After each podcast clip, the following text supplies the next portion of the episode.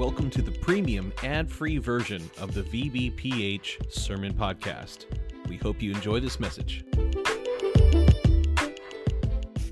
All right, well, I am here with Pastor Ed Tijero, who has been generous enough with his time to come and join me for a Testimony Tuesday. Thank you for taking the time to join us today. Appreciate the invite. Awesome, man. So we are here to, uh, on these Testimony Tuesdays, we're sharing the personal stories and uh, testimonies of pastors in our fellowship.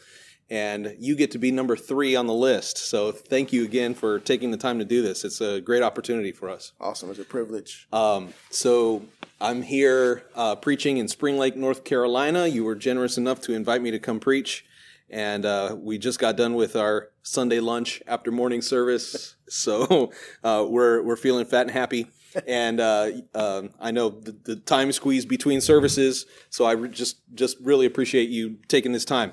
So, uh, for those who don't know you, Pastor Tijero, um, tell us a little bit about where you're from and and uh, your background. Um, born in Washington D.C., uh, grew up in Maryland, went to school there. Uh, parents, my father was my first generation. I'm first generation American. my father was from Cuba. my mother from Venezuela and uh, they met each other.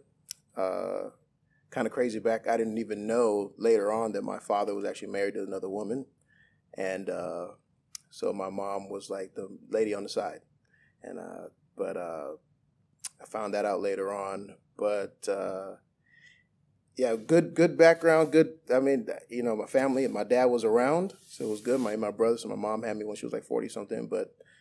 Um, kind of Hispanic culture. Grew up in that kind of environment. Uh, went to private schools, which was pretty good. Wow. Yeah, yeah. So does that mean your family was was like well off? No. No. no. That's uh, funny. Is uh, we my mom wanted me to go to private school because she just you know thinking better, better better education. She so she she struck. I mean, she worked hard. I mean, there were days where I'd come home and they'd I'd open the fridge and there was just air waiting for me, and uh, uh, I remember having, you know, putting you know barbecue sauce on crackers, and that's dinner and stuff like that.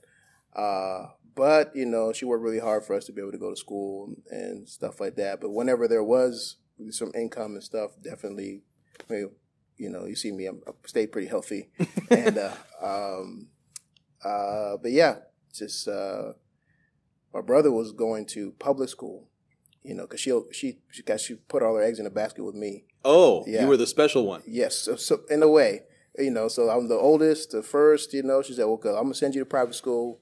We'll go to private school with you." My brother goes to public school, but uh, I was a knucklehead. Ah, yeah. So I didn't appreciate. Uh, I didn't recognize the value of all the investment uh, and all that. And of course, I used my upbringing as an excuse. My father died when I was 12. Wow. You know, and uh, but that was a critical lesson for me. I remember his last words. I remember I was, I was at his bedside, uh, and he says in Spanish, you know, and he says, you know, you're the man of the house. Now you need to take care of your your home. I mean, I'm 12 years old. I'm, you know, with all the other Hispanics in the area. I'm working under the table. 12 years old, putting down flooring and you know, you know, trying wow. to go to school. And in the weekends, I'm working, trying to bring some money home and so I had to grow up really fast. I had to grow up really, really fast. And uh, I kind of was, I'm only two years older than my brother, but I was like dad, you know, uh, in the house. So uh, that was that was pretty much my upbringing. But of course, I got around some crazy friends in school. I got into the drug scene. Uh, I started using all kind of drugs, hallucinogens, of course, marijuana, uh, crazy things, you know, and then uh, even, you know, this is even in, during high school, you know, uh, try to sell drugs, selling drugs, just in crazy situations, very crazy situations. Do you think that um, that any of that wild lifestyle that you were in was that was that in any way like a backlash or maybe an anger of losing your dad when you were so young? You know, to be honest, I, I I think I think it was depressed. I just wanted to fit in, honestly. To be honest, it was just.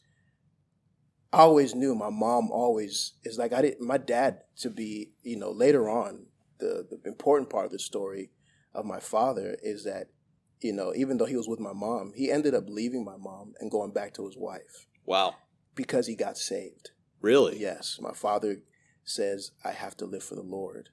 I have Wow. to go back to my to my my wife and my That is not a story you hear every day. no, you know, Wow. and my so so my brothers and you know half brothers, half sister, who I barely met. You know, I'm meeting them.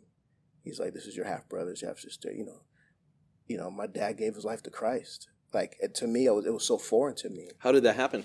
Uh, I don't know. Really? You know, that, at that age, I had no idea. I just remember him starting to go into church. He's reading his Bible. I remember one day we're sitting in the living room and Jehovah Witnesses came and knocked on the door, and he just started telling them how wrong they were and started preaching to them. To me, I'm kind of sitting there like, "What's going on here?" And uh, and so he talked about the Lord. I heard him singing about Jesus, and uh, but yeah, that was that was his life. You know, after that, it was all about Jesus. And I remember my mom just, well, you know, he's just got religious, and that's what he's doing now, and whatever, whatever. He's back with, you know, of course, she said bad things about his wife, but uh, but yeah, but when uh, he passed away, he was sick. Mm. He got sick. I mean, he he was a, a alcoholic before that, raging. I mean, bad alcoholic. And so he, he actually died because of the result of his liver, Oh my gosh. yeah, stuff Wow. like that. And uh, but So it must have been a pretty radical change in his life, it was. and you you got to see that. I saw that. Wow. I saw it firsthand. But it's it still didn't register to me, you know, because my mom, my other family members on my mom's side, they were they're Seventh Day Adventists, kind of religious, uh, too. But me and my mom and my brother, we were like the the heathens. Oh wow. Yeah, so my mom would make fun of them. They would have fellowships on Saturdays. They say, "Oh, you're going to open your restaurant to all those people," and religious stuff. I remember they have family worship. They'd stand around, and and I get caught up in that sometimes. I always wanted to leave. Um, but yeah, so I kind of grew up knowing about God, but just didn't want any of it. I didn't want that. Uh, because my mom made so made made fun of it so much, and even going to Catholic school, you know, the private school, I was like, this is so fake. Mm. You know, what's crazy? I remember they make you go to confession. Oh, so this was the private school. Yes, Okay. yeah, the private guy. They then con- I remember in confession, I remember sitting down in front of the priest, and the priest is telling me, asking me, "So what have I done wrong?" And I'm, I remember thinking, which was weird. It had to have been God, but I'm, I remember thinking like He has to ask me, like He doesn't know, like, I don't- and, and and the thought came to my mind, God knows everything I've done, Hmm. and uh, and I told him, you know, I'm in, you know, grade school, whatever, I forget, you know, I just told him, oh, I cheated on the test and this and that, and he tells me, uh, well, go say two Our Fathers or Glory Be, five Hail Marys. I'm like, all right, you know, go mumble that real quick. But that moment, me, that moment stuck with me for some reason. I remember even when after, you know, years later when I joined the Marine Corps, I uh, they asked me what religion I was. I said, well, no preference. And the reason why was because I said something was wrong with, you know, the the religion that I was around. I guess so. I just, I remember just that sticking with me. Hmm. So. Interesting. So you uh, you got into your teen years. You got kind of caught up in a bad crowd. Uh, where did that lead to exactly? Um, more problem. I started getting as I get older, you get around guys that doing more dangerous things. You know, um, shootings. Uh, I mean, drug deals. Uh, I remember we're at the park one day and police came out of everywhere. I mean, they're coming out of the woods, and I'm, I, at first, when this, this van drove by real slow, and we're like, "Drive by," you know, we're thinking, "Okay, this is it." But it was it was undercover police, and they're coming around, they're surrounding us. We're on the ground, handcuffs. They're searching our cars, and what's crazy, they they went through all the cars. I guess somebody called and said they're doing something in the park, and they're going through all the cars, searching, and you know they're pulling out liquor bottles and all that. But I had drugs in my car. My car was the only car that didn't get searched. And I remember, I still to that, I think about that. You know, sometimes I think that was God. Wow. That was God's grace. You could have been put away for that. Yes. Yeah. Yes. And uh, but of course, I was just ignorant. You know, kind of. I got tired of it. I, I knew I, I, you know, my my mom was raised me so well, but it's like I was just doing what I wanted to do. No direction in life, really, Um, I was working at a grocery store. You know, you know, I wasted all the money my mom sacrificed to, to give me this education. I and I, I mean, I learned some things. Obviously, that better than I would have learned in in some in public school probably, but I wasted all of it. I, Mm. You know, I just lived crazy, and uh, I remember being tired of it. I remember coming home. It's like I don't want to go out anymore. I'm tired of the street. I'm tired of you know what I was seeing, and uh, you know, one day my friend called me. He was like, "Hey, I'm in line at the Marine Corps recruiter. You want to go to boot camp with me?"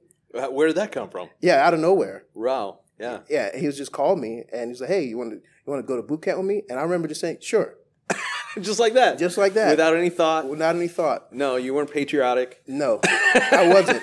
There was nothing. I don't want to go serve my country. No, nothing. I, I remember I had seen so many military movies, right? and all, all the boot camp scenes. I was like, I like that, I, you know. And uh, I said, you know what? Let's do it.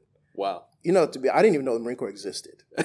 to be honest, I knew Army, Air Force, Navy, Yeah. you know, and uh, so that was a shock. So I just I signed up, and that was How old were you? I was 18. 18. Yeah, Boy, they love 18 year olds, don't they they? do. Young men. yeah. So we'll describe that. What was that like for you? How did it change you? It got me away. Okay. That was important. That was the first thing. I still had a some bad habits. Um, I didn't realize I was alcoholic.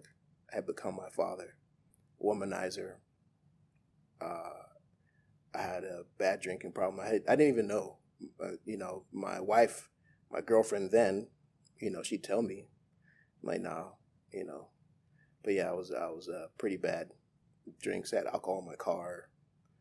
Uh, but uh, the I guess the good thing initially was getting me away from that crowd mm of those other guys who were you know up to no good.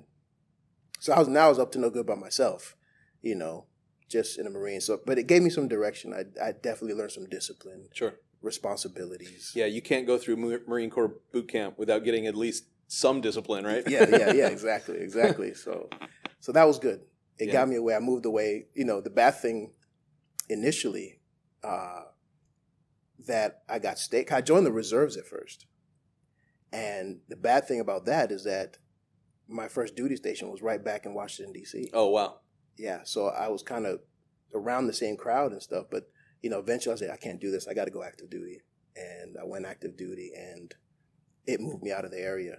And that's actually what brought me to Virginia. Ah, Yeah, so skipping forward to Yes. Virginia is where it started happening, huh? Yes. yes. so how long were you in the Marine Corps?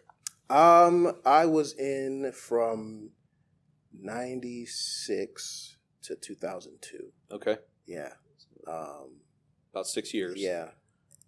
Did you did you um did you have any um uh, like tours or any place that you went? No, no. There, I was in what they call the peacetime corps. Uh huh. you know, we were kind of just in the Marines, and nothing was really going on. So, Waiting for a fight. Yeah, pretty much. I got. I remember when 9-11 happened. Yeah. You know, I was like, finally. Right. You know, they brainwash you pretty good. You're like, you know, let's go kill somebody. You Right. know. But uh, you know, I was re- ready. I had my bags packed. I'm ready to go. And uh, but nothing happened. Huh. But in that time span, nothing. Afghanistan didn't happen. Nothing. So Right. I ended up getting out. Okay. know. So okay, so you you come to Virginia. This is the first time in Virginia, Mhm. and you end up in is it Newport News? Yes, Newport News. Stationed Okay. in Newport News. It was actually, uh, I guess, because of my reserve background, I got stationed at a reserve unit Okay. and I had to train the reservists. You know, there rifle range. You know, so that was pretty much where I, uh, I was there, and uh, And so there was a, a fellowship church in Newport News or in Hampton, I think. it was at in the time. Hampton. Yes, Uh-huh. it was uh, Oscar Gafford. Pastor Oscar Gafford. Yes. Man. Yes. So what was that like? What was the church like at that time? And how did you like what's the story that brought you in connection to the church? I was at my apartment. I was uh, taking out my trash, and I remember seeing these girls uh, at my my sergeant lived in one of the apartments near me, and I saw these girls at his door. I said, "Man, there must be there must be some party going on. They're inviting people out to this party, and uh, and they're inviting me to a party. So I'm taking out my trash, and I'm on my way back from the trash, and here come these these ladies approaching me. I said, "Oh, they must want me to go to their party." and uh, but they just start telling me about Jesus, you know. uh, I hadn't heard a witness in I don't know forever, and uh, I remember just thinking like, why not? You know, they gave me the gospel and they asked me if I wanted to pray, and I said yes, just like that. I said yes, let's pray. Hmm. And uh, I think it was uh, they were like, you want to be to church Sunday? I was like, yeah, yeah, no problem. I'll I'll come to church Sunday. But I remember it was a sad. Was it a Friday? I think it was a Friday evening afternoon outreach. And I remember going to the club. I, am going to the club that night. Wow. Yeah, yeah, I went to the club, I partied, as I do at the club. I was, That, that sounds like a spiritual battle going on. yeah. So I'm I'm of course again with alcohol. And uh, Saturday morning they come to follow up on me. It was actually Pastor Prescott, Oh wow, Antonio wow. Prescott comes and follows up on me. Uh, him and somebody else, I forget who it was. They came and followed up on me and talking about church. But I had already decided I'm going to church. Wow. I'm gonna go. I know I party last night, and uh, I'll I'll take you to church. I said, no, I'm sorry, I'll get there. I'll get there. No, I'll pick you up. You know, good twisting of the, you know. So I was all right. I let him pick me up. Picks me up. I don't remember the last time I'd been in church. You know, just and so we drive, and church was a garage. You know, so okay, it says uh, the Potter's house. I think it was the Potter's house. The door. I, I can't remember but uh, it was this garage, Build America Drive. Wow. I mean, it was back in between all these other industrial little buildings, and we go inside, and here's it's a handful of people in there. You know, they're all looking at me like, "Who's this guy?" yeah, that's how I felt. Yeah. You know, that's how I felt, and then uh, and that's how Pastor Gafora, and I was like, "He's an Indian guy." Yeah. You know, for that that threw me off Right. right away. Um, I don't remember the sermon, but I know I, I, I answered the altar call. I did, and uh, that was it. Wow. I was I was sold out after that. Yeah, Just like that. just like that. I I was sold out. They they're like, oh, we have outreach. Man, we pray for converts like you. Yeah, I showed up on Friday for outreach. Really? Wow. I showed up. I was there for outreach. I remember them staring at me. Like, like you're not they- supposed to be here. Right. and I showed up. I'm outreaching. Uh, they go street preaching. I'm street preaching with them. You know, I was so excited. I, I just something about it was like this is real. Like my my eyes were opened. You know that life was more than just this. What I was doing. That life. That God was the reality of God. Uh, heaven. You know the reality of, of, of making it to heaven, and genuine relationships. You know, nobody was there trying to use me. You know, we weren't trying to. You know, I was like, wow, I can have fun and not be drunk. Yeah. know. That's a weird revelation, right? Yeah, we're just. I mean, I never fellowshipped, and I'm. You know, they invite me over playing cards and taboo or whatever. At first, I'm thinking this is gonna be boring, and I had the greatest time of my life. Right. Conversation. Now, this was great. I, I loved it, uh, and I ate it up. Yeah. I ate it up, and that's pretty much. Uh, you know, So you mentioned a girlfriend before. yes. So where was she at during this whole time? She was in college. Okay. She was in college. She was studious. I was not. She was taking the high road. Yes, she was taking the high road, and we were actually in the process of breaking up. Yeah. You know, she we met when we were sixteen. You know, she was my girlfriend. You know, on and off. You know, since we were sixteen. But uh, I remember I always said, you know what? If I ever get married, she'd be the one I'd marry. And uh, I remember calling her. I got saved, and I called her. She's at college. I said, "Hey, Deanna, uh, do you want to get married?" And it, it it hadn't spoken in a while. She's like, "Who is this?" That's great. She, I think Who is this? yeah. I was like, "It's Ed," and she's like, "She's like," I was like, "You want to get married?" What's funny? She said, "Yeah." Seriously? She said yes. So funny thing, she she must be crazy. So she didn't. I told her I got saved, and she was she's like whatever. She invites me up to college, her college. I'm gonna go visit her, and I'm saved now. I'm really I'm saved. I've really been converted. I go up there, and I didn't know it then, but they pl- they her friends tra- try to trap me. I go I go to her, her house or dorm, whatever where she was with all her friends, and they have all kinds of liquor, they planned it on purpose. They had all kinds of mixed drinks. They put all kinds of stuff everywhere. Uh, they they started playing some X-rated films right in front of me, right in the middle, thinking I'm gonna. I didn't give in to any of it. I, they they couldn't believe it, you know. So my wife, she said, when you didn't do anything, she's I knew something had changed. I knew something was different. Uh, and uh, and I was like, yeah, I, I, I, this is real to me now. You know, I'm not just a phase or anything. And so later on, um, you know, she comes down to Hampton, and uh, I said, we're gonna get married. We're gonna we're gonna get right, you know. And uh, her whole family, neither one of our families knew, and uh, but we're gonna get married. And so we had this tiny little wedding. I mean, again, Pastor Gafor. She actually had to stay with Pastor Gafor. Pastor Gafor was like, "Well, before I marry you, she has to be willing to stay with me or some stay with our family in our home." It was, you know, yeah. you know. So she was like, but she did. She yeah. stayed. She stayed there. She said if she wasn't willing to stay, I probably wouldn't have married you guys or something. But just to see, uh, kind of awkward. Thinking yeah. back. yeah. but uh, it was we got married in that tiny little building, handful of people, and uh, yeah, been together ever since. Twenty, almost twenty-two years later. Man, yeah. what a blessing! Yeah, Gosh. All right. Well. all right. So you're you're you're young. You were mm-hmm. probably 24, 25? Yeah, 20, 21. 21. Yes. Okay, well, okay, gotcha. So you married at 21. Yes. You get out of the Marine Corps at like 25. Yes. Okay. Yeah. And so you're living in Newport News. You're going to small church, Pastor Oscar Gafor. Mm-hmm. So at some point, you are now this pastor of the amazing church here in Spring Lake, North Carolina. and uh, so, where did that journey begin? Discipleship and the call of God and all that stuff. Um, definitely, I, did, not know it was Pastor Gafor that told me that God had called me to be a preacher. Really? You know, yeah, it didn't mean anything to me then. You know, he had called a bunch of guys into the office. Hey, what's God called for you? What are you going to do? What are you going to do? I had no idea. Everybody, I'm going to be a preacher. I'm going to be this. I said, I don't know. And we're actually on the outreach, and he tells me, God told me you're going to be a preacher. Okay. And uh, it hadn't registered to me. But as I'm in church and as I'm being discipled, you know, uh, Pastor Ford left to go to India six months after I got saved. Mm. Another pastor came in. Pastor Rosario? No, this was another guy. Oh, okay. Yeah, another guy is not in fellowship anymore.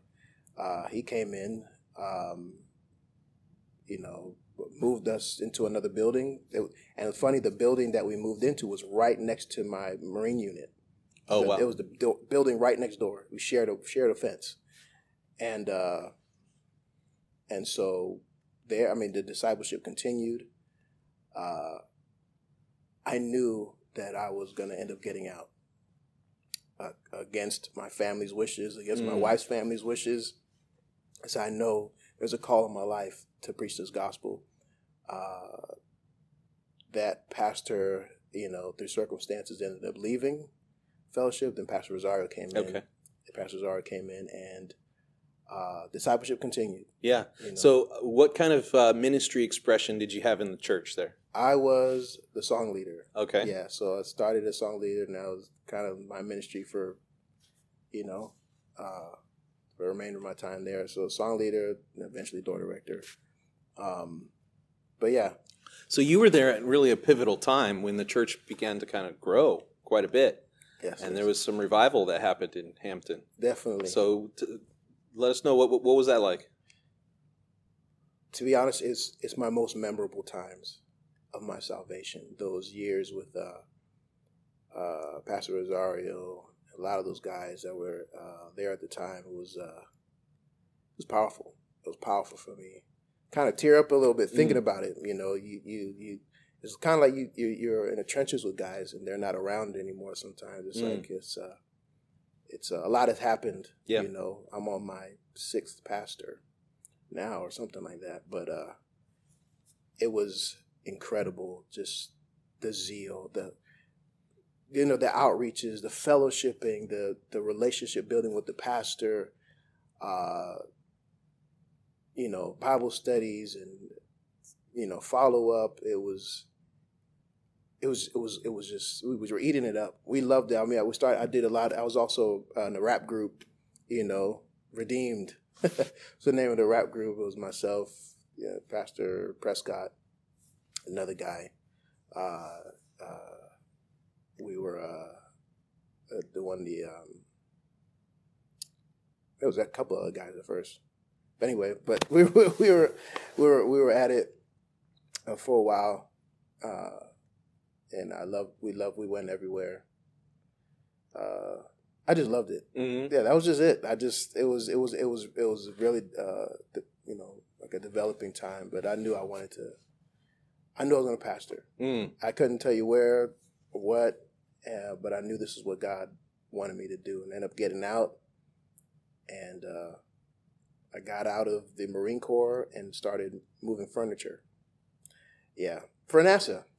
For NASA. For NASA. So I always tell people, hey, where do you work? I, I work at NASA. Right. yeah, it's kind of brag. oh, yeah, I work at NASA. I wouldn't tell them I move furniture. But yeah, God, Somebody got to do it. yeah, somebody has to do it. Yes, but there, God kept promoting me, Uh-huh. kept opening doors for me. Uh, was able to get government jobs and so on and so forth, and making good money. But um, I was just waiting for that day. It was August of 2005. I got launched out to Chesapeake. Man, so August of 2005, we would have been standing on the stage together Oh, wow! on that conference. That's wild. yes, That is wild because that was the same conference we got sent into Oh. Chicago, or at least launched into. Uh, we ended up obviously other other places. So so say that again. You were you were sent from from Hampton, Hampton, out to the city of Chesapeake. Chesapeake. yes, that's initially Okay. initially where we were going to go was Chesapeake. Okay. And of course, we drove around there everywhere. We're like, no, this isn't it. And uh, we ended up in Virginia Beach, as you know. We're at the, we're at the Bayside, Virginia Beach. Right. Uh, so that's where we got launched out to. We started, we actually got to, launched August 2005, got to uh, our townhouse in Virginia Beach over in that area in January of 2006. And so we were there January 2006, started uh, pioneering in our living room, which was exciting. Uh, exciting times there. And uh, just outreaching, you know, doing what we do, pioneering. And God uh, built a small work in the in the in the living room. It was actually uh, I remember one main disciple, then uh, Ruth, who's there in Portsmouth now, and uh, you know, uh, like a handful of other people. Then our first building was like this industrial building on Air Rail Boulevard uh, uh, in in uh, Virginia Beach. I mean, back before GPS was a thing, you really needed needed it to find this building. Oh my gosh, such a weird location. Uh, we were upstairs in this heating and air a, AC building. The, the, we shared a space with his body painter. Oh, so weird.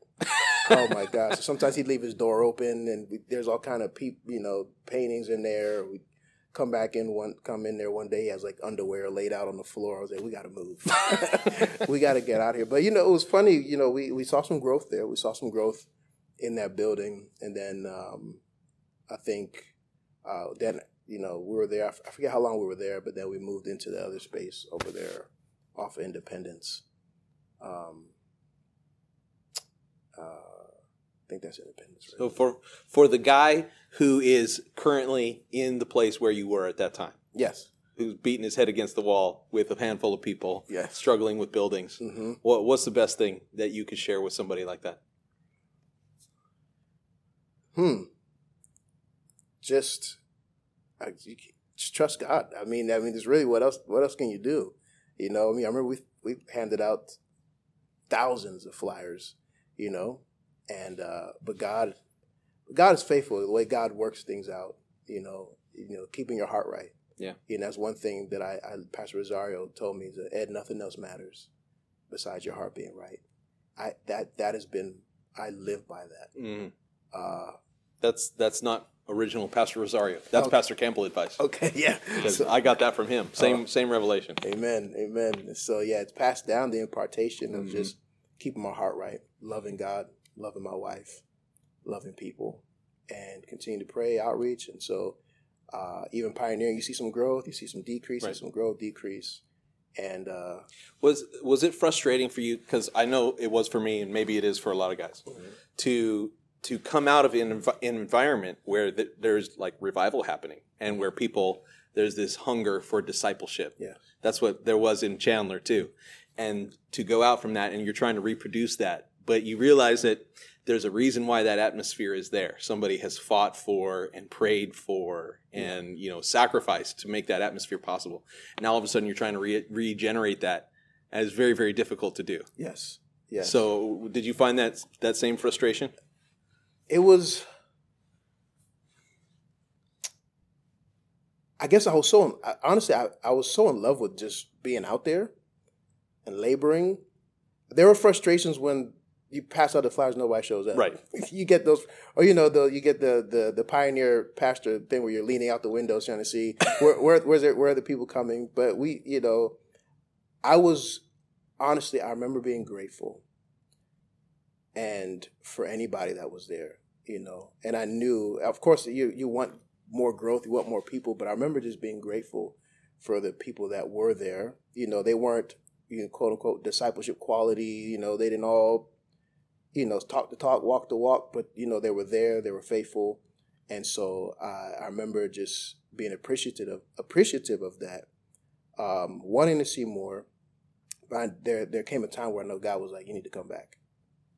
I didn't want to. Mm-hmm. And this, was it pride? Maybe. Was it? I just loved the people that were there. Yes, I did love them as well. But I knew, I knew uh, God was saying, "Come back," and so uh, I think it was 2010, Mm-hmm. where I went to Pastor Campbell's office. Like God's telling me to go back for redirection. And again, this is a, another pastoral change that taken place at the time in my mother church. Some things were going on there. I didn't want to go back there, honestly. So I don't want to go back there. But God told me to go back there. And uh, sure enough, go back. And uh, we're there for about two years. Uh, and the call to Guyana came. Wow. Yes, which was, you know, I had been to Guyana for a week on the impact team, Mm-hmm. And I was like, I'll never go back there. yeah, I was like, this place stinks. Never say that. Yeah. Ne- I'll never go somewhere. Yeah. That's like magic words in Yeah. God's ears. Yeah. Okay. Yeah. I was, yeah, I was like, this place stinks. There's trash everywhere. You know, how could you live here? Blah blah. blah. You know, I'm complaining about things. You know, of course, the people were oh, okay, but the, the nation itself, I was like, no way. And uh I mean, God literally uh, gave me a vision. My first vision I ever had. I'm weeping at an altar. It was actually here in Spring Lake. Really? It was here in Spring Lake uh, during a revival. Uh, Pastor Tori Williams was pastoring here, and uh, Alva Smith was preaching. I don't even remember the sermon. I was upset by so many things. Again, was frustrating things were going on in my mother church, but I'm just, you know, keeping my heart right. That that I just have to live. I just keep my heart right. And at the altar, just God puts Guyana on my heart. Wow. I'm seeing faces, I'm seeing people, I'm seeing the nation, all of this. It was almost like that Macedonian cry kind of thing, like "Come help us" kind of thing. It was weird, and I'm just, you know, snot flowing, everything, crying, and uh, and I got up, but it was crazy. I was so upset, things that were going on. It's almost like that vision came, but I didn't, uh, I didn't fully register, which was which was odd. Uh, until they're they're discussing whether or not you know they're trying to find somebody to go into Guyana. Uh, the pastor at the time that was in Guyana, uh, there had talks about him going back to England or maybe he's going to go go back. Uh, so we didn't know. So so he he left his conference, went back to Guyana. So I guess we're not going to go to Guyana. You know, they had asked. I guess we're not going to go there. The pastor's there, and my wife said that God spoke to her, and she was reading. She said. I'm in the store. I'm actually in Food Lion. She said God spoke to her while I'm in Food Lion. I don't know why during that time, but she said that uh, God said, "Open to the book of Luke." And my wife's like, "What? Where? Where? Luke? Luke chapter five. And so she said she opened to the Luke chapter five. It says, you know, you're you're like you're you're you came back in, you're washing your nets, but I want you to go back out and launch into the deep for a great catch. And uh, she spoke that to me when we came back, and she's like, God, we're going to go overseas. You know, we've and we've had that heart. You know, we're saved, and we knew we're missionaries. And I speak fluent Spanish. I'm thinking I'm going to go to some Spanish country one Right. day, and uh, nope, it's Guyana, the only English-speaking country in South America. And uh, sure enough, the tragedy that the pastor in the church died. Uh, he passed away, the ch- pastor in Guyana. And so we knew it's going to come. We're going. Mm. Sure enough, Prescott Conference, January thir- uh, January 2013, we got launched out of Prescott Conference to go to Guyana. Wow, Yeah. what an adventure! Yes. Just just to get up and go Yeah. is is an amazing thing. But um, so it- that's kind of a strange situation to have a pastor that has passed away. Yes. it was unex unexpected, correct? Definitely. And um, so, what was that like, and what was the state of the church, and how did it go? Um, before we went, Pastor Nigel Brown and Pastor Campbell both sat with me in uh, Prescott conference. We sat down and he said, "Listen, there's a there's a there's a there's a divide in the church. The church is you got some of the new new people and the old people. There's there's like a there's division. He said you're gonna feel it when you get there, and uh, you know I remember going there." Which was kind of like you said, when you go, you, it's weird. It's, it's funny to have a plane ticket with no return flight. I know, dude. uh, Okay, I got to tell a quick story. Yes. Okay, so when we became missionaries, we got we got a plane ticket, but what was funny it was cheaper to buy with a return. Mm. So we we had a there was a time, you know, we, we had just picked a date for the return date, not expecting to come back. But I can remember, I think it was about three months later that the return flight was coming up. And I remember holding the ticket in my hands, looking at it like, oh, we could go back. we could go back. It was, but then it was like, it was like when David poured out the water to the Lord. I ended up tearing up the return ticket. okay, Yes. Lord, we'll stay. We'll stay. Oh my goodness. yeah, I, I I remember the flight. I remember it was snowing. The flight New York.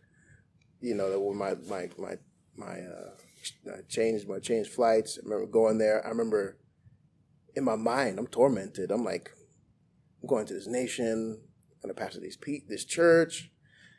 Uh, no return flight. I remember just, God help. You know, I have no idea. So just getting there and disciples picking me up from the airport, you know, going in, I have to stay in the deceased pastor's house, Oh, wow. which was an experience. Oh yeah, you know, remember, you know, you get there, you're in a third world country, you never, you know, you visited, but living there is another, is a no, you, as you know, is another thing. You know, I'm living there, and uh, you know, you know, don't drink the water. You know, make sure you get the water. I'm like, all right, well, you can use the water to wash things. I'm let me open the faucet, and the first thing that comes out is a frog. you know, yeah, you know, you know, I, we got bats. You know, I'm there by myself first. My my wife and my my boys hadn't come yet, and so this, I'm like, whoa, this what this is. Uh, yeah, it was it was not America. No. You know, you know, okay. power outages and you know cold we didn't have hot water and uh but back to the church you know so get uh, you know get to the church and uh so yeah there's this divide between the disciples you know some of the newer guys and some of the older guys are there they wouldn't talk to each other they wouldn't sit with each other i mean you see this divide and i remember just having to deal with that like to you know bring it back together you know this is god's work and and god did what god did and uh praise god uh, we moved forward. We were able to move out of the building they were in. It was uh, kind of coming apart, and a lot went into that. Uh, but but God's faithful. God is so faithful, in what He's done and what He's still doing in that nation. Uh, it's a miracle. Yeah. definitely a miracle. A miracle of God. And uh, So you you were able to repair some some damage in the church there. yes, That that you know that to me is just as exciting as the story of revival breaking out and lots of people getting saved. Amen. Sometimes you know sometimes seeing a church recover is just as exciting Yes. as revival. Yes. And so, did did you um, did you experience um, uh, any, any growth of the church while you were there too? Yes, actually, we we did experience some growth when we got there. Uh, the church, which is still a good size, I mean, was at you know it was in its 50s Mhm. It's in its fifties. Um, uh, while we were there, we we got up to like 150. Wow. We got 150 people. Well, that's amazing. Yes, yes, all God, Yeah. and uh, you know, and that fluctuated from time to time. Different things. We were able to get into the orphanages and uh, do some ministry there, and um, so those. Uh, but we stayed. It stayed up there. It stayed up there. Um, uh, we eventually were able to launch out. Uh, uh, Pastor Travis Simon, his wife, the pioneer work, um, and then uh, after I think we, I got there 2013 Jan- January 2013, I got a phone call uh, from Pastor Larry Mitchell about me coming back. Um, 2017 sometime. Um, and uh, he said, uh, you know, I said, all right, you know, this is God or whatever, you know, this this moment, you know, been praying about it. I, did, I didn't want to bring another missionary in there. I said, you know what, this guy's ready to, you know, to this church is ready to be nationalized. Uh, Travis has been here, he's been the main disciple here for years, he's pastoring now. He was already having fruit in the church that he uh, was pioneering. I said, I'm gonna bring him back to assist for a period of time first, you know. So he came back, he was there just kind of, and I, so he came back to assist, and I launched out the door director to take over the pioneer work that we put out there. And, uh, you know, after some time, announced to the church that we were leaving. And, uh, but that here you have, here's your new pastor. He's, he's one of you. Uh, and the church just uh, erupted in applause. And Wow. There, there, were, there was just a, it was a powerful moment, really powerful moment. Um, and emotional moment for everybody. Uh, you know, they have been trying to get people to go to Guyana, and nobody. It's like you go there, you're like you, you see why a lot of times people don't want to live there or stay there. They hadn't Right. had a pastor. They had people that caretake, you know, took care of the church, but no one's anybody that went there didn't stay longer than a year and a half. Wow. And uh, so I was the only one who was there for the amount of time we were there, and so I was like, this church doesn't need another missionary. This church is ready. So again, we announced him as a pastor. I mean, they've it's been nationalized, and they're doing fantastic. Wow. So that was 2017, you yes, said? yes. So it's now 2022. We're five years down the road. What's the What's the progress report? Have you been back to visit? Yes. And what's going on down there? I go there every year. wow. Every year, though, we do a, you got to take me with you. Yes, we do. we have planned that right after this interview. And so uh, every year we do a rally. Okay. And so they invite the area churches from Suriname, uh, Trinidad. They come over. Um, and now there's more works in Guyana now. They've launched, just recently at this conference, Prescott, they launched two more churches to Guyana. God. Uh, church in California launched Brandon and Veronica, who are there. And New missionaries. Yes. Wow. Yeah, new missionaries to Guyana, and so they were uh, awesome to meet them the last time we went. And uh, so they do the Pioneer Ride discipleship still happening there. Um, you know, teen ministry. You know, the the street evangelism, everything. They're a fellowship church, Praise and God. so it's it's uh, That's exciting. It's got to be exciting for you. yes, it is. It is. It's You it's, left a piece of your heart over there, right? Yes, definitely, definitely. And so they, uh, you know, obviously, was, you know, still supportive of them in every kind of way. They're coming to conference this year, Holy know, Ghost. which is great. You know, great relationship with them. Um, it's amazing. You know, some, you know, like you see, sometimes you, you, know, we were talking earlier, like God, how, why, you know, and it's, it's just a miracle what God, what God is, what God does and what He's doing. You know, And what's interesting to me is I think I think about the time when you were you know had a handful of people in Virginia Beach yes, and to connect together everything that God is doing in Guyana with what God was doing in Virginia Beach. yes, Like there are lessons that you're still using today that you use that you learned back in the mother church, Newport News, when you started pioneering. Mhm. And you know, you are you are the sum total of all of those experiences, right? Amen. and that, that's what that's what I've discovered is that you know whether I'm in Nigeria preaching and there's 200 people repenting at the altar, or if I'm on a street corner and nobody's listening to me, I'm still the same guy, you know. And Yes. it, it's all the results are up to God. Amen. Yeah, and That's right. Uh, it's it's just a, a like you said, it's a reason to give glory to God. So to wrap uh, wrap up our time here, I, you came back to Newport News for a time that you were assisting. Yes.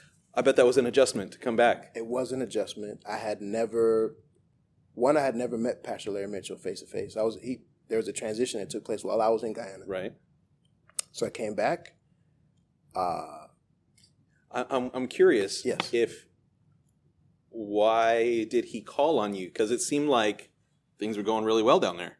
Like, had you made it known, or was it a time for you to come back, or do do we ever? I think there were just things happening in the mother church. Maybe. Okay, okay. So they probably wanted some stability. yeah, Okay, yeah, and uh, that or it might have been financial, okay, but uh, he called back and, and then I guess he had got with the council and they said it would be a good good idea if I came back okay. at that time. And then you know, Pastor Larry Mitchell was going to have surgery. Ah, I remember that. Yes, he was going to have surgery. You know, all this time, you know, you know, he had the problem with his right. neck, He had that health problem. right? And so we didn't know it was actually a brain thing, Mm-hmm. and so it was pretty serious. And so it was kind of like just in case Right. kind of moment too. Okay. So when I came there, um, and uh, I remember saying to myself again, you said never say never. you know, I, you know, going back out. I remember, I think it was Jerry Fussell was there, gave us a word, said, "Don't unpack your bags yet. You know, you got to go somewhere else." And then in my mind, oh, we're going overseas again. Uh huh. You know, and I was like, I, I, was, I remember saying, I don't want to pastor in the states, and I especially don't want to pastor in North Carolina. Those are my exact words. I, I said I, I never. I said I never. we love all of you people from North Carolina, but Yes. there's something going on. Yeah, I was like, I'll never pastor in North Carolina. And um, actually, I had just gotten back from South Africa. I went for Pastor Hector Ortiz. I'm thinking maybe I'll go to South Africa, you know. And uh, but it was a Saturday morning uh, there in Newport News, and Pastor Campbell had happened to be there, and he calls me and said, "I need you to come to the office." You know, Pastor Larry Mitchell, Pastor Campbell, and they said, you know, are you willing to go to Spring Lake? You know? And uh, I was like, uh, you know, let me pray. You know, my wife, so I need to know now. they pretty much. And uh, so it's Saturday morning. Me and my wife are like, yeah, we're willing. He said, all right, pack your bags. Got to go tonight. Tomorrow. Yeah. Oh. That's exactly what happened. So Wow. like, you're going to take over the church tomorrow. oh my gosh. And so it's uh, Saturday. I'm driving down. Of course, I couldn't sleep. You know, I'm you know I'm I'm in my hotel room up all night. What am I going to preach? What was going to happen? You know, you know. I remember just like you said, we're just flesh and bone. You know, not like we're always. You know, people think they look at us behind the pulpit, thing that we walk with all this extreme confidence all the time. We obviously, as God, we you know we trust in God, but there's moments where I'm just like, God, you got to do something because I definitely can't. And uh, I remember me and my wife, we drove here to this building. They were already in this particular building. And we come in, and I don't know anybody here. You know, um, we're walking around. They're like, they're treating us like visitors. You know, they have no idea I'm coming to take over the church. oh my gosh. And so I'm, we're we're kind of walking around. We got here early for day, around prayer time or Sunday school or whatever. And we're looking around. We're kind of just looking in the windows and walking around there. Like, hey, welcome to Victory Chapel. Da, da, da, you know. Wow. So we come in, Well, they don't know you. You don't know them. right, and, and they're expecting somebody else. Right. They're expecting some other guy to come take over. They're, and so we go and uh, you know sit on the platform. Uh, Pastor Tozer, he was there. He was going to be turning over the service, and so everybody's kind of staring like, "Oh, that's that's him. That's the new guy. The new, you know." And so transition happens, uh, and uh, but it's been great. The church Wow. the church received us very well. Um, it was uh, again another you know you take like you say you take over a church, you know, you know, people have you know people have different expectations and different things, and so but we just love people. We love God, love people, love my wife, you know, and God God does everything, you know, and uh, God's been faithful. We've we've seen growth. We've definitely seen some growth here in the church. It's, uh, just there's a lot of life. Uh, just just the atmosphere, just God, the Spirit of God. You know, Yeah, I can say just by being here for the last 24 hours, uh, you're in a really good place. Amen. The, the church here feels really healthy to me. And uh, obviously, I can't see, see everything behind the scenes, but just from preaching this morning and the spirit of the church and young men rising up, I'm I'm really encouraged about the church here in Spring Lake. And they've got a good pastor. Uh, one, one thing I could uh, observe about you is is your family. I really appreciate your relationship with your wife and your your boys. I wonder maybe you could talk for a moment about how maybe maybe the transitions and bouncing around and what effect did that have on you guys as a family and how how did, have you kept um, such a level head for your for your sons? yes, Also. definitely my my marriage. Besides Christ, obviously, my marriage is also a refuge. My my wife and I, she, you know, she's my best friend, and uh, you know, I feel like I could do anything with her. You know, and we have a great relationship, and that that matters a lot to me. It matters a lot to me, and my boys. You know, she, you know, once she's willing to follow me anywhere, and I'm, I thank God sh- that she, she ha- you know, she has her own relationship with God that's on another level. Sometimes I think I'm like, wow, like you have these conversations with God. Like, I wish she'd tell me some of that stuff, you know. uh, but you know, moving around, you know, and you, you know, a lot of times people forget about the pastor's wife. You know, we're the guys behind the pulpit. Sure. You know, we get our pictures on the flyers and stuff, and they don't see our wives and what they have to deal with. The true heroes. Exactly. They the you know everything. The transitions are there. It's difficult for them. Absolutely. Uh, They're because our wives are much more relational, and so to to have to leave friends and family members and, and uproot the whole family that they, they definitely are paying a higher price for those things. Yes. And so much of what happens in the church, you know, like the wife, I mean, the lot they're relational with the with the ladies there and what happens is, you know, you know, they get so little credit sometimes. Uh, but my boys, you know, they really they're coming of age kind of as they say now. There it was all in Guyana Right. and so which was great. I was glad they got that experience, but they didn't like they did not like the moving around. You know, like you said, the uprooting one place to another, different schools. They've, you know, uh, my wife did homeschool for a period of time, which I'm glad she did. She imparted a lot of good things in them. Um, but uh, you know, they were born in Virginia, but they did not like North, North Carolina.